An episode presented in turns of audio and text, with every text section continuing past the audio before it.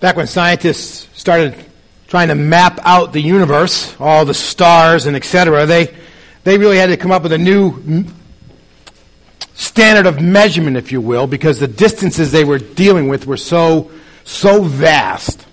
And so what they came up with, or they identified, was what they call a light year. Now, light travels pretty quickly. 180 something thousand miles per second. I don't know exactly how fast it is, but I think it's just a little faster than I can run. I mean, that's really, that's really moving along. So in the course of, of a year, light travels like six trillion plus miles. And I, I don't even know how you begin to put that on a, on a scale. But when you think about a star that's 30 mile, 30 light years away, it creates an interesting phenomenon. Christina and I were married in July of 1984. It was 84, right? Yeah, it was 84. 26 years, this, this July. On, the, on our wedding night, if we had looked up and seen a, scar, a star, and that day it had blown up, we'd still be seeing it today, 26 years later. Because it would take 30 years before that flash to arrive in a, at our planet. So even here, you know, we'd have, we'd have four plus years left to look at it, even though the star wouldn't be there anymore. It's an interesting phenomenon, isn't it? It's that kind of phenomenon that concerns Jesus in the letter to the church at Sardis from Revelation chapter 3. He's to be a church that looks like it's a church, but it really has stopped being a church. If you have your Bibles, turn with me to Revelation chapter 3. I want you to know that I'm aware that this series that we've been working through, out of the seven letters to the church, churches in the book of Revelation, are very heavy letters. They've given us a lot to reflect upon spiritually. They've been very challenging in terms of, of in some ways almost making us feel guilty because there's so much room for us to grow and to mature and to change in our, in our spiritual journeys. But I want you to know that the prevailing spirit of these letters is always a message of hope.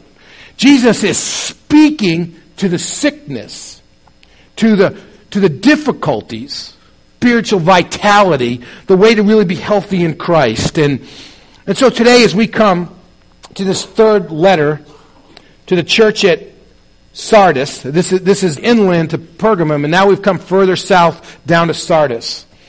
And he writes to the church. To the angel of the church in Sardis, write. If you're following along in your Pew Bibles, you're going to find this text on page 1041. To the angel of the church in Sardis, write, The one who has the seven spirits of God and the seven stars, and from chapter 1, there's this imagery of Jesus holding the Holy Spirit and, the, and walking among the seven lampstands which stand for the, the, represent the seven churches he's writing to. And the seven stars are really the, the angels or in, in, the, in the leadership that speak to the churches. He says, I know your works. You have a reputation for being alive, but you're dead. Your light's still kind of going through space, but your star's blown up. It says, Be alert and strengthen what remains, which is about to die. For I have not found your works complete before my God. Remember, therefore, what you have received and heard. Acknowledge him before my Father and before his angels. Anyone who has an ear should listen to what the Spirit says to the churches. The spiritual issue can, can come up short of all that God offers and all God intends to do in and through our lives. And their challenge is complacency. And it's really Im- interesting that this church at Sardis took on their culture so much that they became complacent in their walk with God. Just a little bit about the city of Sardis. I don't want to go into this too a lot as much, but it's really interesting that this city, which is located about 30 or 40 miles south of Pergamum, it's actually was built up on a bluff that dominated a major river plain that ran east to west and, and five roads that were significant in being able to crisscross modern day Turkey, ancient um, Asia Minor cross right at Sardis, and it became a, a thriving metropolitan area. It was a, a large commercial center, and it was a, like a booming city, and it was built up on a bluff that was 1,500 feet above the valley below. And there was only one little land ramp that kind of came up to the bluff. And the rest of it was surrounded on three sides by just these almost like sharp cliffs that went down. No, no way for an army to be able to climb up. And so this was a very secure citadel, if you will. All they had to do was build a big fortification in front of the ramp, and they were set. And so it became the capital of an, of an empire called Lydia. And it was a, a very influential empire in Asia Minor, this bluff. And Cyrus follows them, and they kind of settle into the city below them, down the valley. And, and the king of, of uh, Lydia, he thinks that they're so virtually virtual cliff, pick up his helmet and climb back up. So the Persians send a small excursion up in the night, and there's nobody on guard. The, the Lydians are totally complacent. And so this unconquerable city is conquered because of their complacency. Now that was about 565, 570 BC. You think you do it once, you know, fool me once, shame on me. You know, fool me, you know, shame on you. Fool me twice, shame on me. It happened to them again 250 years later. They got so confident that they didn't even pay attention. There wasn't any urgency or care. They were complacent. This church had grown complacent. They said they have a reputation here. They have a, they have a reputation, but there's no reality. They have image, but there's really no identity. They have programs, they have deeds, but there's really no power. You know, there's, there's service, they're doing stuff, but there's no spirit that's making anybody any impact. And, and with that, they were living their lives with such a, a lack of urgency. They were living out their faith with such an, a lack of urgency that their faith and their righteousness had become so benign that to see them muster up the troops to bother with these people, because they got no spiritual power. They're not making a difference anyways. They're just kind of sleepwalking through everything. So we don't even need to bother to pay attention to them. They weren't even a blip in way that nobody ever notices. And that can happen not only as individuals, but as a church. And, and I want to spend a couple of moments here before we go on and look at what Jesus says is the solution to complacency. The solution to living our spiritual lives with this lack of urgency. Before we move to the solutions, I, I want to look maybe at some things that tell us that you and I are living with a spirit of complacency in our faith in the 21st century. And, and, and unfortunately, these are kind of intermingled, some between individual things and corporate things, but I think that's so, so consistent with the fact that our spiritual lives are intermingled with the body of Christ. Faith is always a team sport. You can't do faith on your own, and therefore you really can't separate out. It's like saying, well, the quarterback was really bad on Sunday, but you can't blame it all on him if his offensive line isn't blocking and the receivers aren't running their routes and et cetera, et cetera. It's a team thing. What are some contemporary signs of complacency? And as I thought and prayed over this this week, one of the ones that just jumped out to me, experience and God's Spirit brings a sense of that needs to change in my life, and then nothing changes, you're complacent. It's almost like we've boiled religion down to just having an emotional reaction, but there's really no change in our lives. When conviction of sin does not lead to any real repentance, any real change, then we're just going through the motions. We're just complacent. And that's true about sin. It's also true about the spiritual disciplines that need to be a part of our lives. When, when we say, I know I should pray more, and we don't, we're complacent. Period. You know, sometimes when we look at the issues of sin, it's easier to get worked up as a church about some things, things like drunkenness or adultery or murder or stealing or sexual immorality and those kinds of things. We, we even as believers sometimes will know, we know that that's wrong and I gotta do something about it, but there's all kinds of other sins that we just tolerate in our midst. Anger, bitterness, critical spirit, self centeredness, materialism, greed, pride, prayerlessness, neglecting the Word of God, neglecting the family of God, neglecting our families, neglecting the kingdom, poor stewardship of resources, gluttony, you know, less than having marriages that are less than what God intends. Uh, you know, all that kind of stuff. Lack of service, lack of giving, lack of commitment. We tolerate all that stuff. And we hear God speak into our lives and then we don't do anything about it. And the Word tells us we're complacent. We have a reputation for being alive, but we're really dead. Now, the list could go on and on. But I think there's more than just one sign we can look at.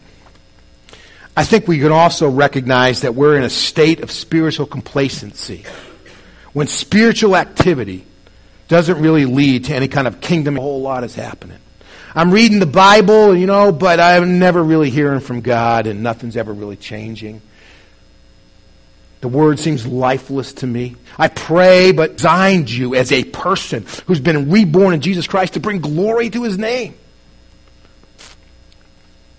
We go through all kinds of religious activity, but there's really no any there's really no power. When God's when spiritual activity, when religious activity doesn't lead to spiritual impact, we're complacent. This next one, and I'm going to tread lightly here because I don't want to sound judgmental. But when spiritual leaders literally have to beg and plead and push and prod to get believers to do what they need, know they should be doing anyways, we're complacent. And when, when, you know, if, if we have to put on a good show every Sunday and make sure we end right on time in order for you to be consistent worship attenders, there's a problem when we've got to have a major emphasis to get you involved in a Bible study group or etc., there's a problem. When, when we have to before God anyways, we're complacent. You know, and I got to tell you, I, I, was telling Christina last night, and when I thought about this issue, because this is where a lot of the church mill of trying to come up with the latest and greatest to get people on board with the great gift that God's given them through new life in Jesus Christ. When is it going to end? You know, uh, you know, it's it's you know, and there are incredible things being done, and I try to listen and learn from all those things. And some of you observe and you watch various ministries on television that have incredible activities that are going on, and what He's already attained for you in Jesus Christ, and, and it makes me sad because not even the life-giving death of Jesus Christ is enough to get us off of our spiritual fannies, up off of the couch, and into the life that God's called us to have. But when spiritual leaders have to plead with you to do a part, it's very, we've made it a personal thing. That God's job is to make my life better. That's not biblical. When we're asking questions like, well, what do I get out of this? How's it going to benefit me? How much is it going to cost me? How much time is it going to take? Is it convenient for me? When those kinds of things are what dominate our spiritual thinking, we're complacent. But when we're asking questions like, how is it that God has made me to, to assist, to empower the body of Christ, we're on the right track. How is it that God wants to use me as a part of the kingdom of God to, to make a difference? How can I be a blessing to others? How do we together corporately glorify God? How do we be God's body as a church? Those are the things that indicate spiritual vitality and spiritual health. So, what do you do if you're spiritually complacent? Well, Jesus kind of lays it out pretty specifically here through the Apostle John. Let me give you just three bits and pieces from this. The very first thing, and I yelled this really loud in the first service, and I'm going to back off a little bit. But he just literally says, just wake up. Just wake up. What is it? Be alert. Be alert. You know? Just wake up. You know? And, and, and the question that emerged to me, what's the matter with today? If you, if God's speaking to you and you need to make a change in your life today, whether it's to be somebody who says, you know what, I, I've believed in God, but I've really never submitted. I don't understand how Jesus fits in with all his forgiveness. I've Got all these questions. You know, what's the matter with today to figure that all out? So you, you know, I, have been, I know I've got this sin. Maybe it's a, a, lack of forgiveness, or maybe I don't really want to commit to the body, whatever. But God's been speaking to me. What's the matter with today to deal with it? If you've got a sin in your life, you know, whether it's some form of addiction or just whatever, you know, and God's been, what's the matter with today with dealing with it? Live with some urgency, is what Jesus says. Wake up. Be alert. And then he says, strengthen strengthen what remains, which is about to die. For I have not found your works complete before my God. He's just really literally asking us to become passionate about and to be active and to be committed to the things that we know are right in following Jesus. It's amazing to me, with all the stuff that we know about God, that we get paralyzed by the stuff that we don't know. It's amazing to me. Many of us, if not all of us, know, you know what? I really need to be reading my Bible. I need to be praying. I need to be serving. I need to be giving. I need to be telling others about my faith in Christ. You know, I, you know we, we know this stuff. Just do it. But we get confused. Oh, I don't know about how to, you know, salvation, if I can explain it right. We get paralyzed by the stuff we don't know. Just do the stuff. Strengthen what remains before it's gone. Another example. You know, and, and, I've dealt with this several different times over the last few years in ministry. You know, and, and this is just an example of, of the way we get paralyzed. You know, dealt, dealt with couples who have said, you know what, you know, we're, we're, you know, I'm living together with my boyfriend or I'm living together with my girlfriend. I know it's not right in the eyes of God. I need to change this. I don't know how we're going to afford to live separately. Because they don't know how they, what they don't know paralyzes them to do what they know is right. Man, just do it. Strengthen what remains, is what Jesus says. And he does so that we can experience hope. Strengthen the conviction before it's gone. Lastly, he says to remember. He says, Remember, therefore, in verse 3, what, under the fact that on Easter, the stone was moved from in front of the, the tomb. You know, I, I keep mine in my backpack, a place where I reach in for my MP3 player and my pens and and he could have made it fly halfway across the planet. Why, why did it have to be moved? It was moved so that you and I would have undeniable conviction that God has moved in human history so we can live different lives. The gospel is that Jesus loved you enough and that God was serious enough about sin that he was willing for his own son to die in your place. The gospel is not about, well, God loved me so much he died for me. It's not, it's not just that. It's that God loved you enough that he sent his only son to die for the horrificness of sin so that you and I can be changed to live his glorious life, to bring glory to him. It says, remember. Remember. It was interesting out in the lobby, a couple of people pulled their stones out, showed them to me as they left after the first service in the midst of this difficult word, because if you're like me, maybe you've experienced some conviction today as you've struggled with this, there is a word of hope and promise in this text. There is the faithful remnant. As he says here, he says, but verse 4, but you have a few people in Sardis who've not defiled their clothes, and they will walk with me. Are models for you to follow and people to connect with. And he promises the victor's gown, this white robe that we'll wear for your citizenship book.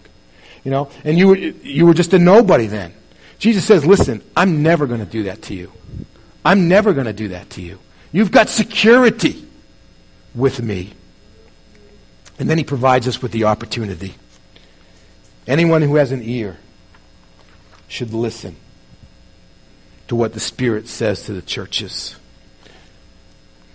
And I think I'd be remiss today in the spirit of urgency and of remembering and of strengthening if I didn't provide you with just a few moments to listen to what God's saying you, to you today. And today, to do something about it. So, in just a moment, I'm going to lead us in a brief prayer, and then we're just going to have some time of silence. It's not going to go on forever, so don't get too nervous. But, you know, it's just a wonderful thing for you just to sit and to listen to God. I'd encourage you, it, it, you know, to come forward and just pray at the altar. You know, I'll be here if you want somebody to pray with you to say, you know what, I've made up my mind about this. I want things to be different. I want somebody to pray with me, so I know that I'm accountable to somebody for what I, what I've just chosen to do today. I'll We've heard your call for us to listen, and we listen now. Speak, please.